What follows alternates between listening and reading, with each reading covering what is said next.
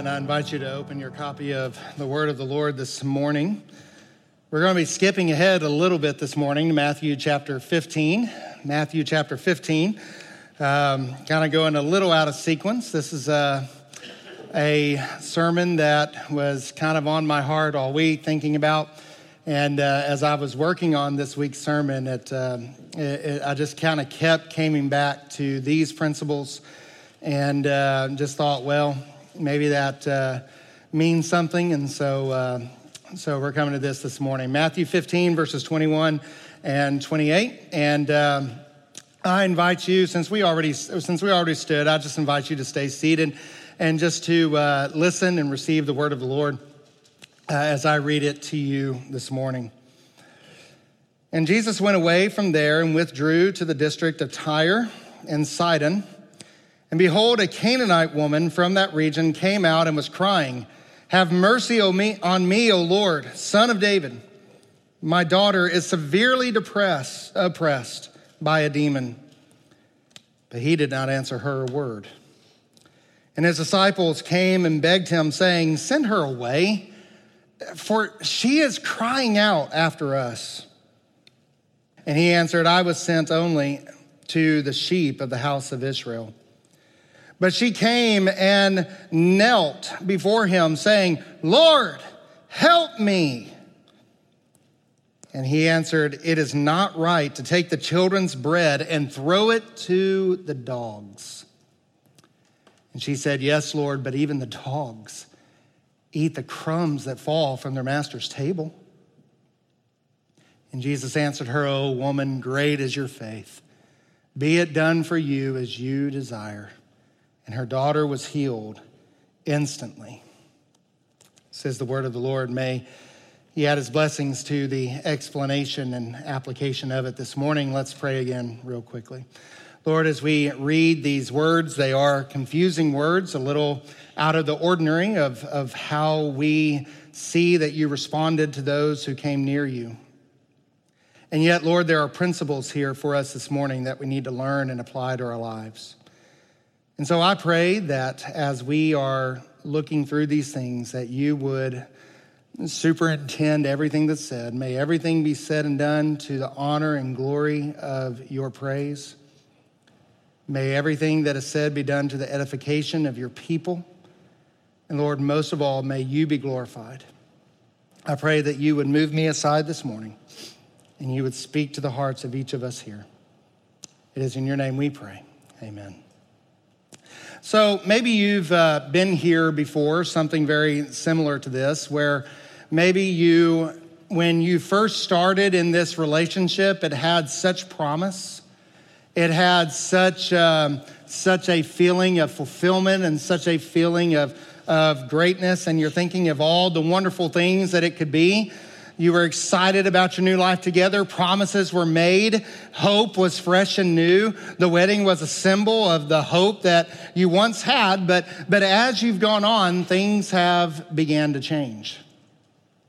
To where all of a sudden that hope and that freshness that you had at the beginning has kind of faded and now every time you're every time you try to bring it up there's there's arguments and your spouse's interest in you has faded. They spend less time with you. There are there are no conversations no fun. And when you try to bring it up all it starts is a fight.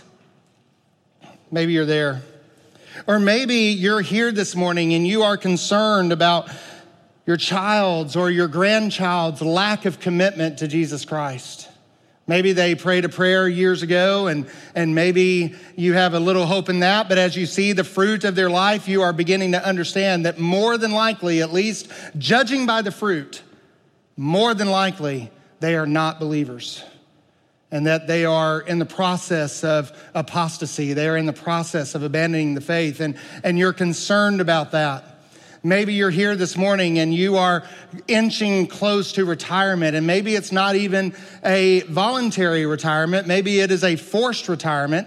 And to add insult to injury, your boss is making you train your replacement. You know, they do that sometimes. And maybe in all of these scenarios, or maybe you find yourself in a scenario similar to this, maybe not exactly like I've said, but, but similar to this and you have been praying and praying and praying, crying out, crying out, crying out to God, waiting for Him to answer, and yet no answer seems to be coming. And you wonder, where is God? Why is He not asking my, answering my prayers? And so the question is, how do you respond? Where is God? Is He really there? And if He is, does He really care about me? And, and what's going on here? And why is He letting this happen? maybe you're on the edge of hope and you're, and you're thinking maybe it's just better to give up. And so, beloved, my purpose this morning is, is to encourage you in a scenario just like that. You know, the fact of the matter is, is that there is nothing more gut wrenching and nothing more heart wrenching than the, the feeling that God is not going to answer your prayers. That you're calling out and calling out and calling out, and yet God is just silent. Where is He? What is He doing? Why is He allowing this?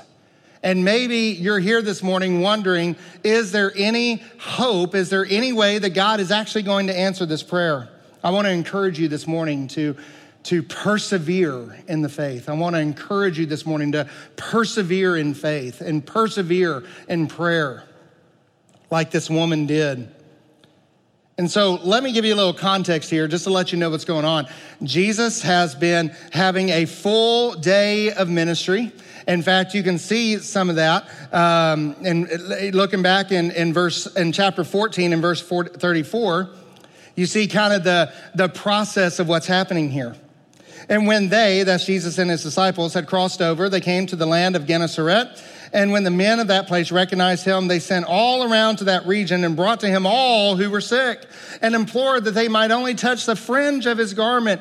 As many as touched him, it were made well. Let me just give you the scenario here that, that amazing things are happening, miracles are happening. Jesus has come into a new town, and all the men of the city are recognizing him and they're bringing all of their sick. And they know that, that it's, there's such a powerful movement of healing going on here that even if they just touch the hem of his garment, they are able to be well and they're able to be healed.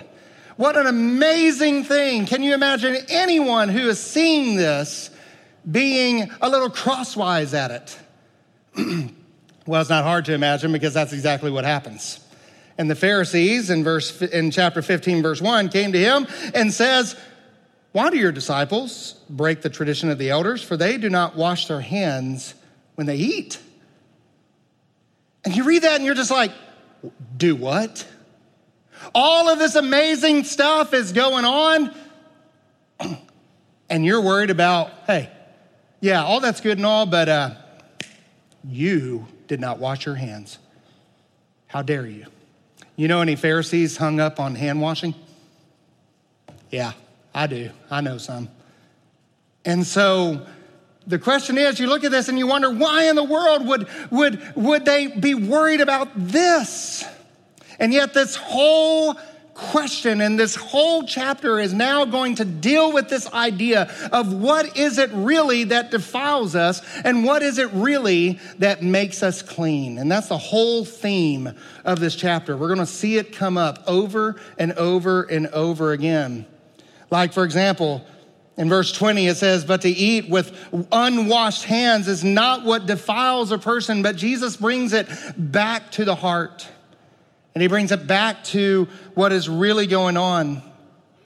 And so now, and this is going to be very important to this story because now, as we see, and beginning in verse uh, 21, that Jesus has got to get away. He's had a busy day of ministry, obviously. He's got to get away. He goes to the region of Tyre and Sidon because chances are there's not a lot of people that would follow him up here. In fact, the Gospel of Mark says he's specifically going up there in order to try to kind of get away from the crowds, and yet, because it's Jesus and because his popularity is going all over, he just simply cannot do that. And, and sure enough, and he's coming in town in verse 22, behold, a Canaanite woman starts making a ruckus that he is there.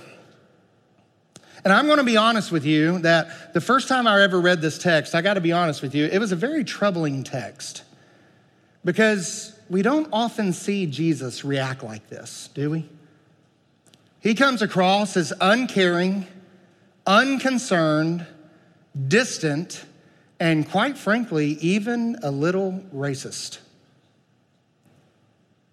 And so you have to wonder what is Jesus doing here? I mean, I'm going to be honest with you. In Evangelism 101 class, this is probably not the text you're going to be studying. Okay? Just to be honest with you, this is probably not, not what's going to happen.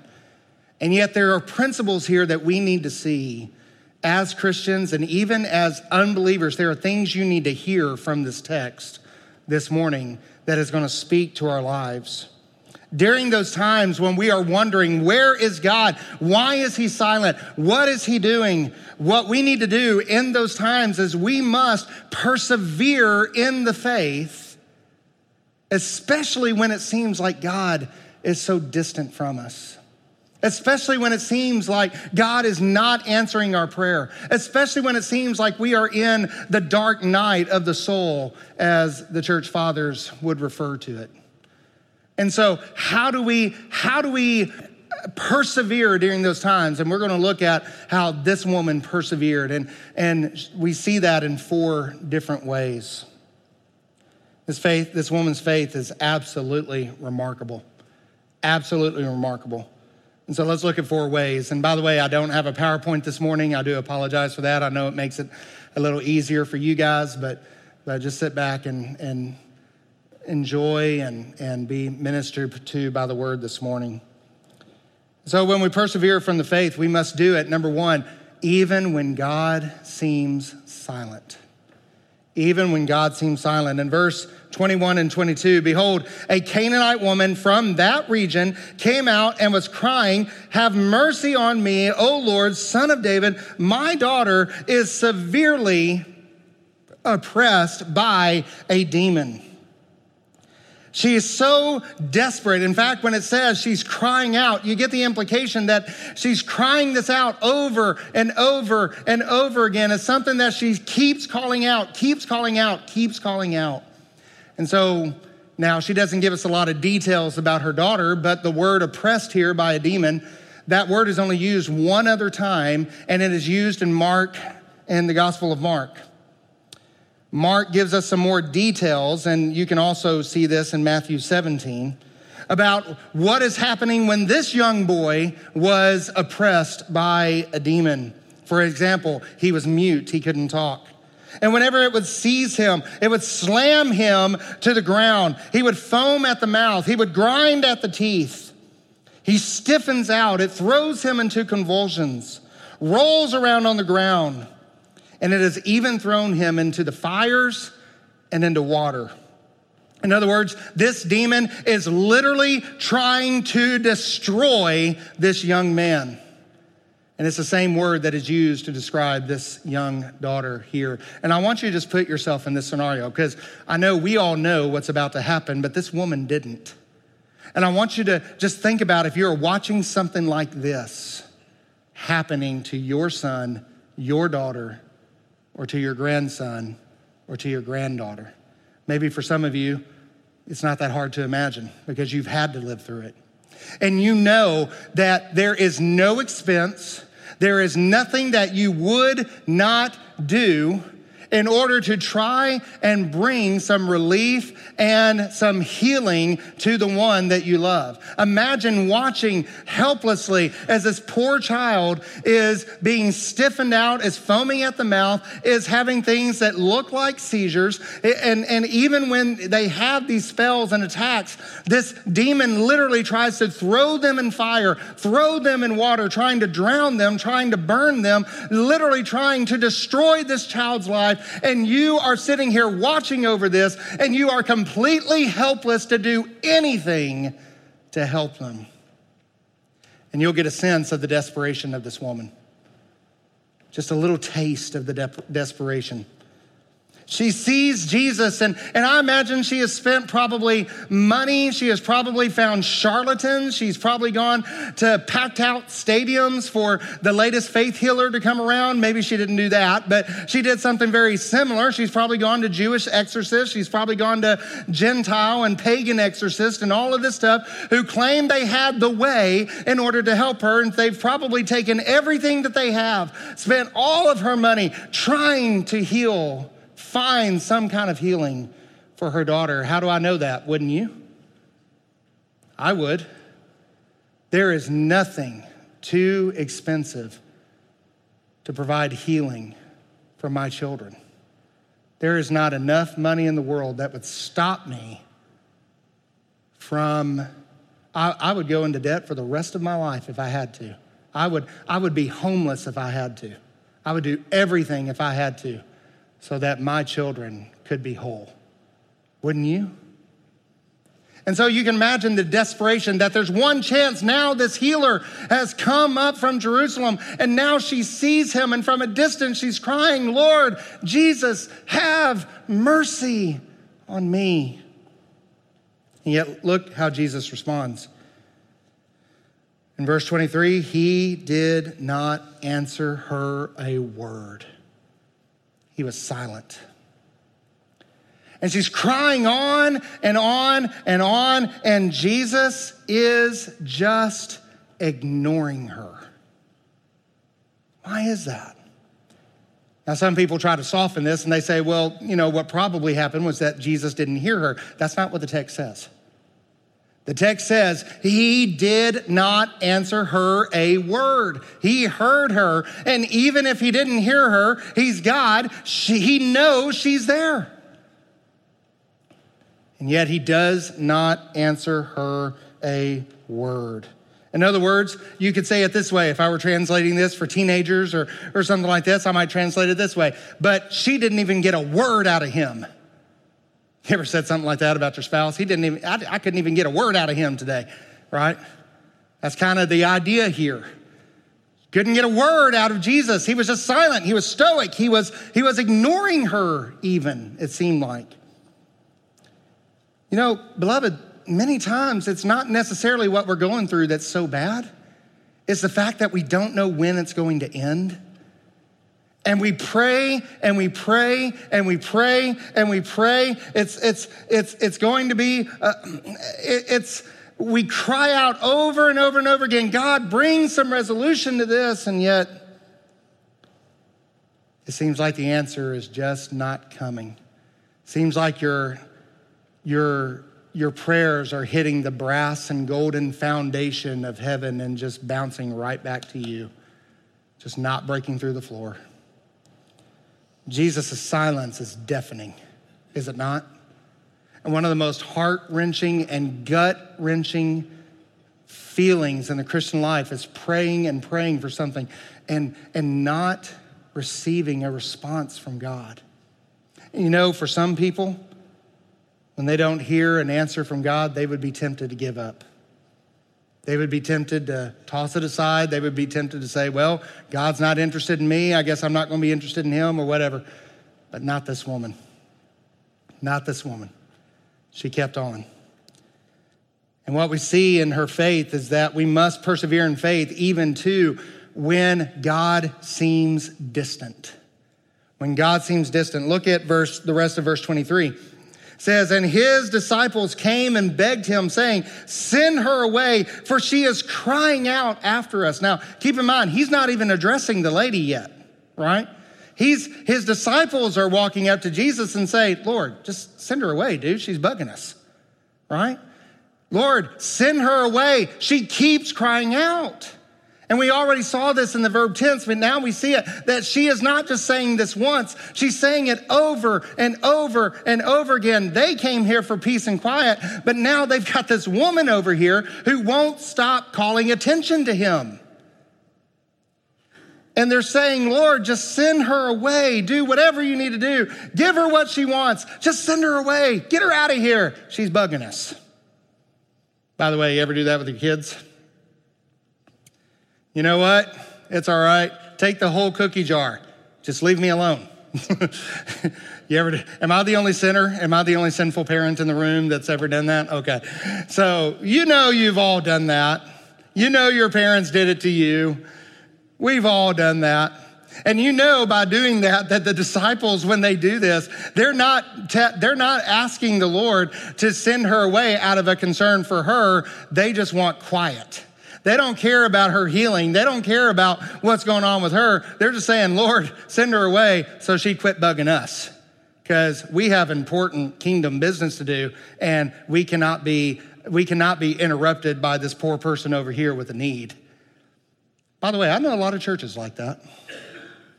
I know a lot of churches like that. Don't you know we have a worship service to get to? I can't help this person. I don't have time for that. Ain't nobody got time for that. You know, we, we just, we say that stuff like that, don't we? We catch ourselves if we're not careful.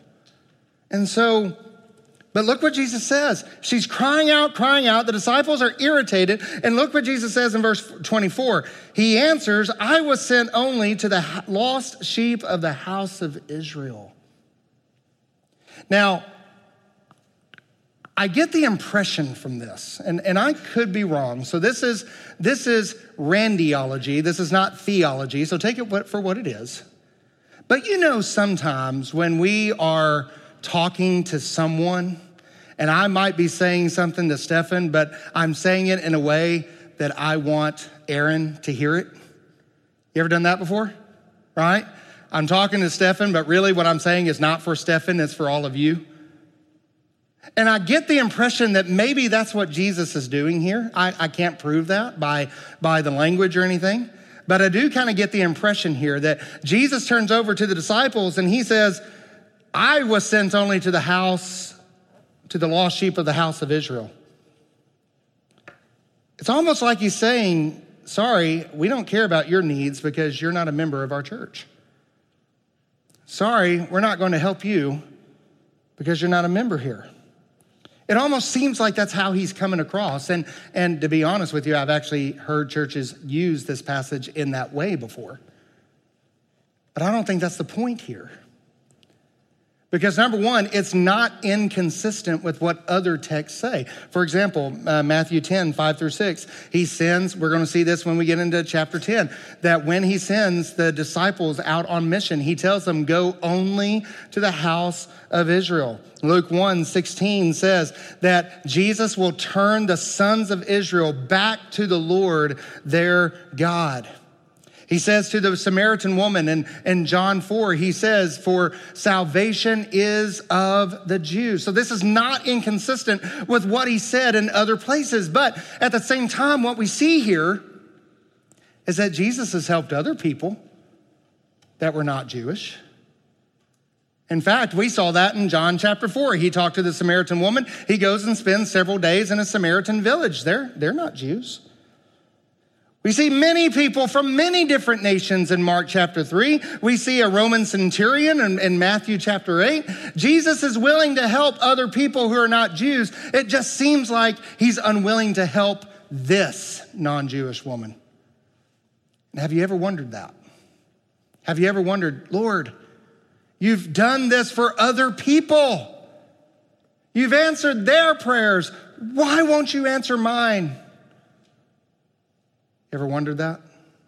Sure, you have. She was not an Israelite. In fact, worse, she was a Canaanite. Think about this. If Israel had actually obeyed God in the beginning, this woman would have never existed. This woman didn't even have a right to be on the earth, right? She was, she, she was not from, she was from the uncircumcised people. She was separate from God. She was excluded from the commonwealth of Israel, a stranger to the covenant. She had no hope and she was without God. But it's not as if God, it's not as if Jesus was unwilling to help people like that. It's just that he was not seemingly willing to help this woman. She was a false god worshiper, worshiping Eshmun, the healing god. In fact, I cannot help. Paul makes it clear that all false gods are demons. I can't help but to wonder if maybe it was her own false worship that opened up her daughter to demonic influence to begin with.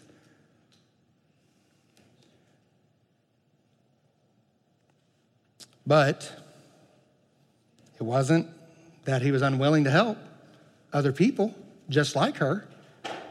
It's just that he wouldn't help her, seemingly. But now we're starting to see something that Jesus is doing. And we're seeing it in, in kind of baby step form here. You see, she had no reason to expect any answer of prayer from Jesus whatsoever. And he is making that all too clear to her that there was nothing intrinsic in herself. There was nothing in her that deserved anything from Jesus. She had no reason whatsoever to expect anything from Jesus. And that if Jesus was going to act on her behalf, it was going to have to be completely and totally of his own free grace. And she needs to know that, just like all of us need to know that today. So we're starting to see something here. And as, and as many, as many times as Christians have asked God, why are you so blessing? Why are you blessing the church down the street, but not us? Why are you doing this for them, but not me? Why are you saving everyone else's children, but not mine? Why are you doing all of this? And so many people, when they are praying that and they're feeling that frustration, they might be tempted to give up but not this woman. She presses on, she perseveres. And we see that we must persevere in our faith even when God seems unwilling. Even when God seems unwilling. Look what she does. She came and knelt before him. In other words, she had been crying out, crying out, crying out, trying to get his attention, trying to get his attention. And now she makes it to where he has no other choice but to stop and pay attention to her. He, she bows down before him, kneels before him, and you can just hear the desperation in her voice Lord, help me. Can't you just hear that desperation? Imagine yourself as a parent wanting your child to be whole, wanting your child to be healed. And now here is Jesus walking down the street, Jesus himself, whom you've heard so much about. You've sat in Sunday school and heard how powerful he is. You've heard, you've heard him say all of these things, joy unspeakable. Come to me, uh, all you who are heavy and, and, and brokenhearted. I will give you rest. You've heard all of this stuff, and yet it doesn't seem to be happening for you. And now you're, you're, you're face to face with him, kneeling down and screaming in utter desperation, Lord, help. Why won't you help me? You ever prayed that before? Sure, you have. And Jesus' reply here is just confusing. Because here's what he says in verse 26 He says to her, face to face, it is not right to take the children's bread and throw it to dogs. What? What? Jesus, how could you say that? Why in the world would you say something like this? We see the desperation of this woman.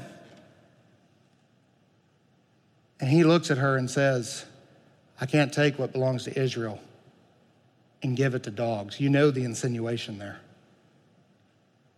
And I've heard people trying to soften this, right? They say, well, she's, he's talking about a cute little puppy, you know, like, uh, like my nugget, for example.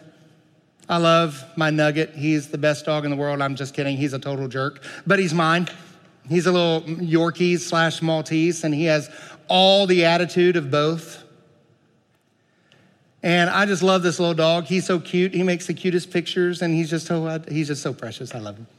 And little Bella, little mini Chihuahua, you know what she was doing yesterday? Uh, she loves fries from McDonald's, and she has figured out uh, that where fries from McDonald's comes from. And so she dug in the trash, got a box, set it in front of Roxanne, barked at her, and then went by the door and was waiting. And then she ran back, picked out the box again, shook it, set it down, barked at Roxanne, went by the door again, and waited. And Roxanne and I are like, we are not going to get you french fries. Okay? And then Hannah comes home from work, and guess what she has in her hands? French fries. And guess what she gives to Bella? French fries. And guess what we just taught Bella? Right? We've taught her how to get French fries, right? And some people say that when, when Jesus is talking about a dog, he's using a little cute puppy like that. I don't think dogs were domesticated at this point.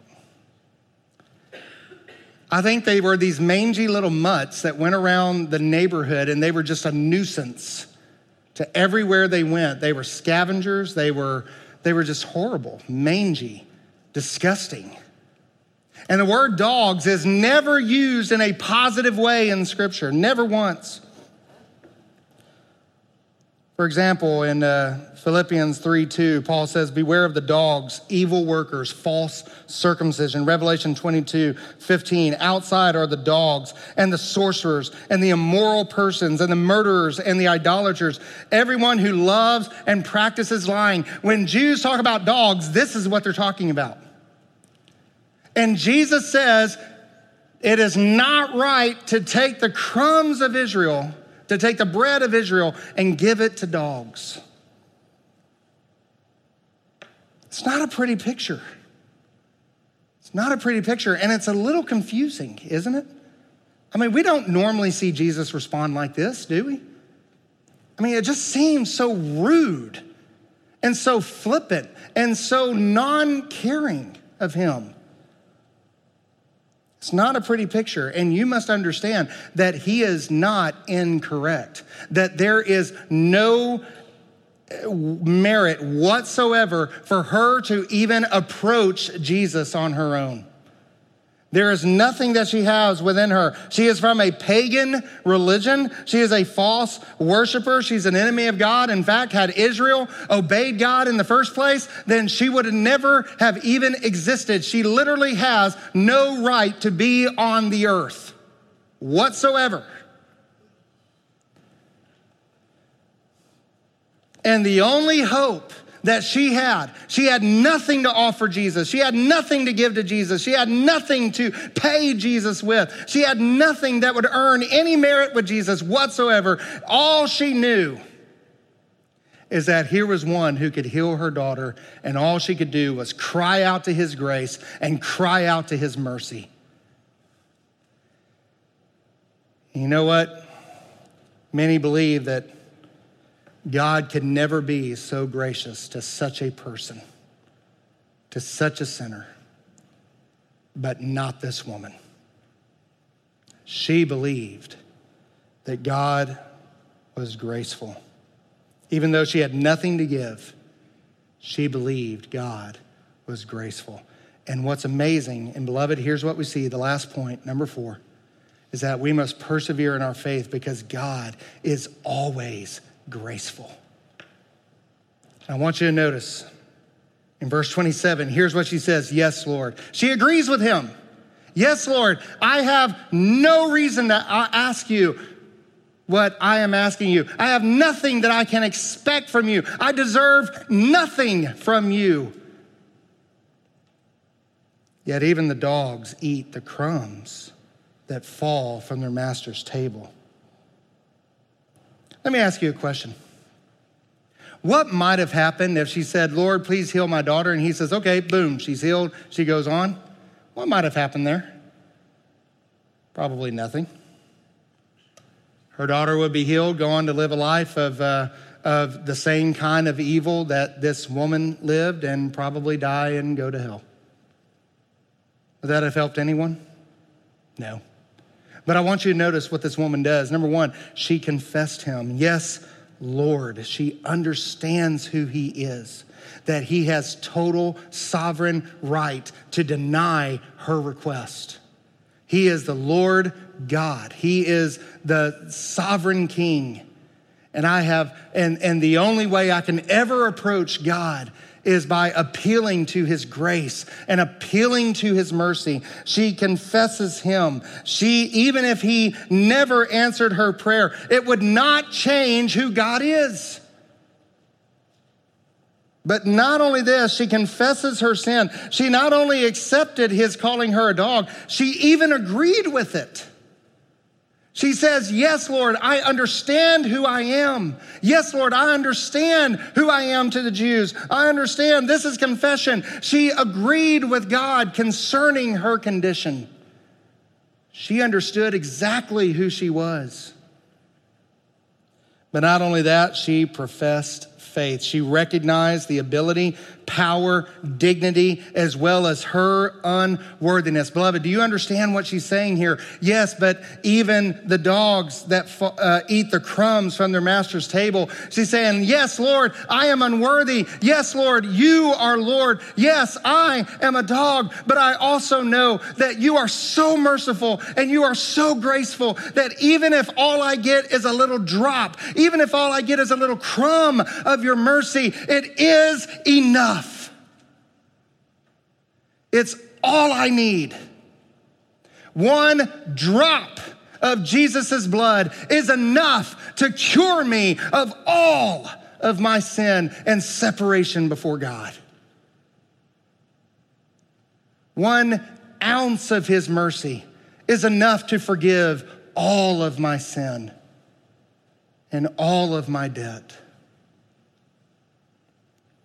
And now we see exactly what Jesus was doing in her life. You see in verse 28, Jesus answers her, Oh, woman, don't, don't be uh, tricked by that because this word woman is a very affectionate name. Oh, woman. Oh, woman. Great is your faith. Be it done for you as you desire. You see, the whole time he loved her. And the whole time he was doing something for her. He was doing something within her. He acknowledges her faith. He shows his love. He acknowledges her faith and he heals her daughter. What if Jesus had answered graciously the first time? You know, she might have walked away with a healed daughter, but she would have walked away with an uncured heart. She would have walked away with maybe clean hands, but she would have walked away still with a defiled heart. And you see, that's what's happening here. Go back to the Pharisees. What happened? They came to Jesus with clean hands, but they left Jesus with a defiled heart. But this woman, who came to Jesus, who deserved nothing from Jesus and recognized that and professed her faith in him, she came to Jesus with defiled hands. But she left Jesus with a clean heart. And that makes all the difference. Beloved, here's the point. Here's the point. You get nothing else today. Please remember this. How do we understand when we're going through a difficult time and God seems silent and He seems to be waiting to answer your prayers? And, and sometimes, maybe in this whole life, He may never answer your prayer the way you want Him to. It may be that you end up having to train your replacement at work. It may be all of these other things that happen. The divorce may eventually happen. All of these things may, may occur. The cancer may never go away. The sickness may never stop. All of these things. The blindness may never be healed. But listen to me, beloved, listen to me. What God is doing in your heart is more important than what you want God to do for your body. Do you hear that? What God is doing within you is so often more important than what we want God to do for us. And that's exactly what this woman is teaching us. This woman whose faith is so great that her story has been inscribed and inspired into the Word of God so that all generations of Christians will see her story. Why? Because she came to Jesus with defiled hands, but she left with a clean heart. And she left with a healed daughter.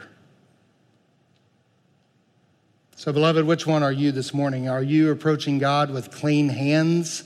Is your life cleaned up? You've got everything under control. You're, you're, you're projecting this image that everything is right in my life. Are you coming to Jesus with clean hands, but you know that in your heart of hearts that you have a defiled heart? And are you going to leave here today with a defiled heart? Or, beloved, are you coming here today with defiled hands, with unclean hands? Your life is dirty. You've got baggage. You've come with history. You've got all of these things going on, and you understand that you're a sinner. And you have come with unclean hands, and you know that, beloved, this morning. Hear me, hear me. You can leave this morning with a clean heart. And that's what happens. That's what this text is all about. Would you rather have clean hands or would you rather have a clean heart? How can we have a clean heart? Because Jesus Christ, just like we said, we are unworthy. We are enemies of God. We have no right to be living. Every breath we take is a gift of His common grace to us that He has delayed judgment for all the lost who live. We understand that. We know that. We have no right to be on this earth. God should have judged Adam the moment he sinned.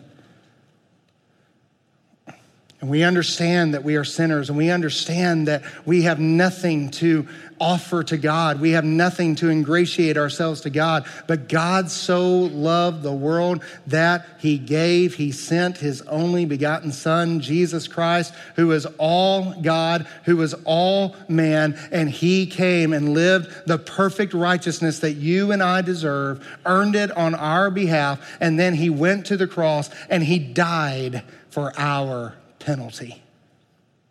He died so that we can be forgiven. And because God was satisfied with that payment, because it was enough, because it was finished, as, as Christ cried from the cross, it is finished, because it was finished. To prove that, Jesus raised from the dead on the third day, showing that he had defeated death, he had defeated hell, he had defeated the grave, and now he offers new life to all who place their hope and faith in him, who trust in his penalty, his death for full forgiveness of sin, and trust in him for a new life in Jesus Christ. And beloved, Jesus ascended to God the Father. He's sitting at the right hand, and he's offering himself to each and every one of us this morning as a deliverer from the wrath of God. We have a word for that in the church. We say, Savior. He's offering himself to you as a Savior. Four young men came and professed him as their Savior this morning, but I'd love to have a fifth one. I'd love to have a sixth one. I'd love to have a seventh person. If you're here this morning and you're trusting in clean hands, I want you to understand it's not what you put in your mouth that defiles you, it is what comes out of your heart. Your heart must be clean, and the only way that can happen is through Jesus Christ and his work on your behalf. Father, I pray this morning that you have come before us, that you have superintended your word. And I pray, Lord, that maybe there is someone here this morning who needs to be right with God. Maybe there's one here this morning who needs to have their sins washed away, their guilt forgiven, their debt taken away from them, removed from them and from their soul. There's one here who needs a clean heart, or maybe they need the burden of sin lifted off their shoulders. Lord, whatever the case may be, I pray that this morning you would speak to their hearts, help them to recognize their need, and come to you and for complete and total salvation. Or maybe there's one, a Christian here this morning, who's struggling because they've been praying for something for years. And yet, for whatever reason, in your sovereign timing and wisdom, you've chosen not to answer that prayer in the way, they, in the way that they would have you do so. But maybe it's because, Lord, you're doing something in them. Maybe it's because you're teaching them perseverance teaching them patience, teaching them endurance and faithfulness. And maybe they've given up. Lord, I pray you would bring them back to yourself this morning, that they may know the fullness, even in the dark nights of the soul that we go through. Lord, may they know you. And may they take great rest in the fact that whatever comes in our lives is working out to the praise of the glory of your grace and to the eternal magnification of Jesus Christ. I'm going to ask you to stand. I'm just going to ask you to bow your head for just a moment and just reflect on what we have said this morning as the instrumentalists play. And I am going to ask you are you suffering from what is seemingly unanswered prayer? What seems to be a silent God?